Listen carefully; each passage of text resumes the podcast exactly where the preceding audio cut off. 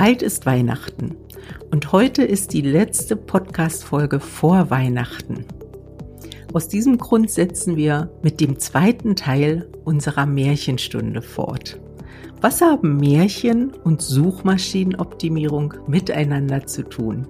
Ich bin Simone Sarodnick und Expertin für Suchmaschinenoptimierung und Suchmaschinenwerbung.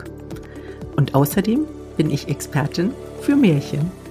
Ich bin Frank Sarodnick. Ich bin Business- und Technik-Mentor. Ich sorge dafür, dass die Technik, die man für das Online-Business benötigt, richtig funktioniert. Und außerdem bin ich ein Märchenonkel.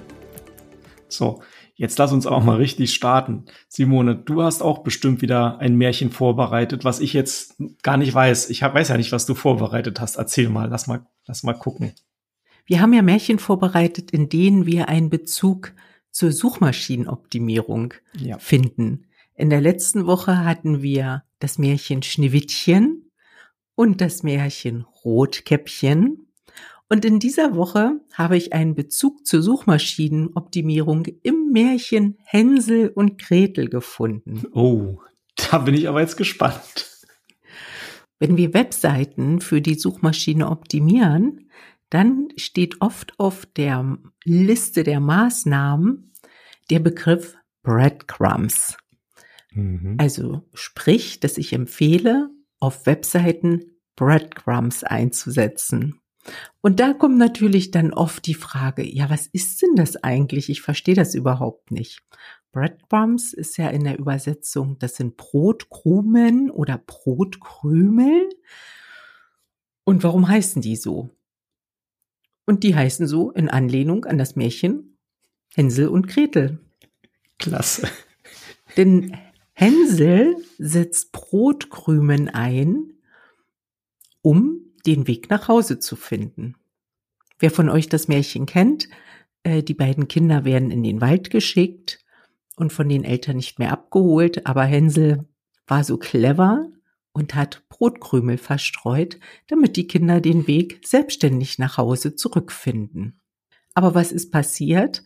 In der Nacht, als die Kinder schliefen, kamen Vögel vorbei und haben diese ganzen Brotkrümel aufgepickt, sodass sich die Kinder verlaufen haben. Sie sind dann einem Vogel hinterhergelaufen und zum Hexenhäuschen gekommen. Und wie diese Geschichte ausgeht, das spielt jetzt hier erstmal keine Rolle.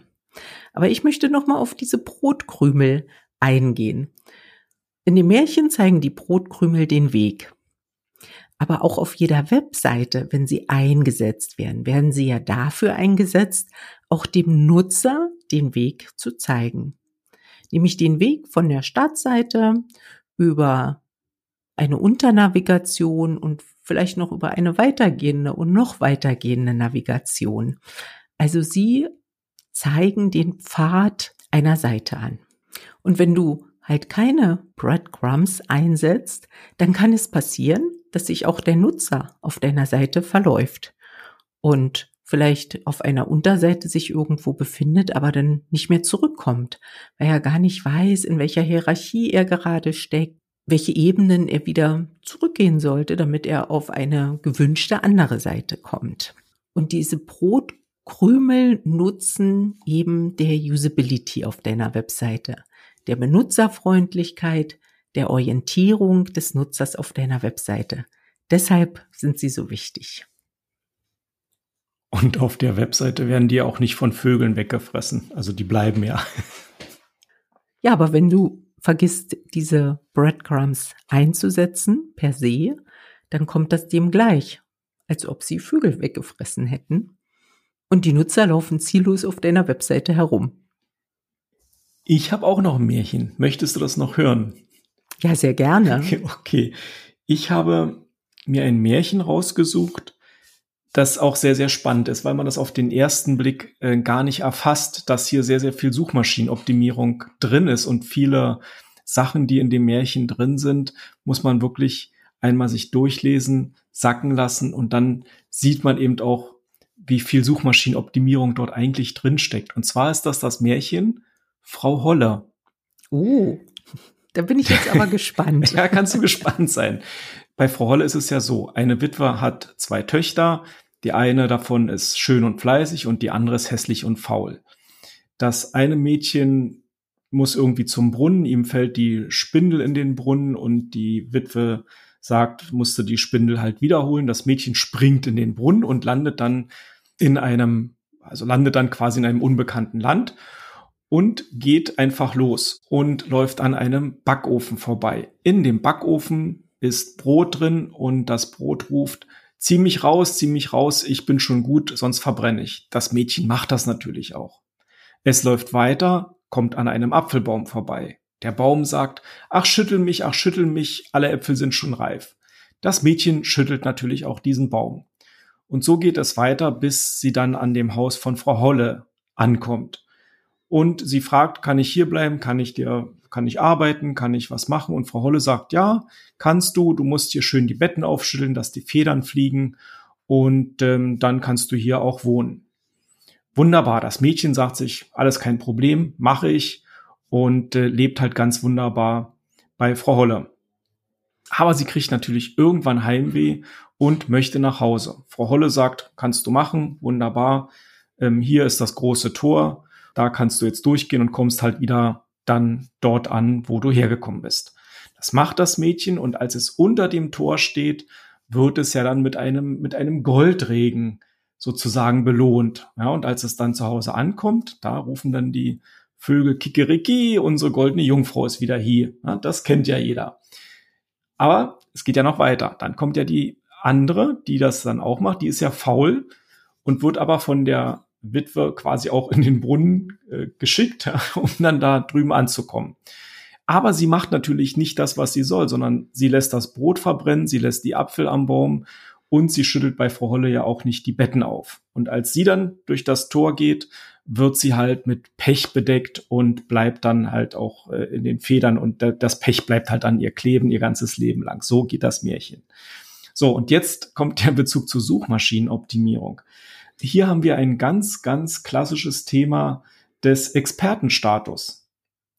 Also die Goldmarie hat eben wirklich den Expertenstatus, die Autorität und also auch das Vertrauen, dass sie diese Arbeit macht und die auch richtig, richtig gut macht. Und deshalb wird sie halt mit Gold belohnt.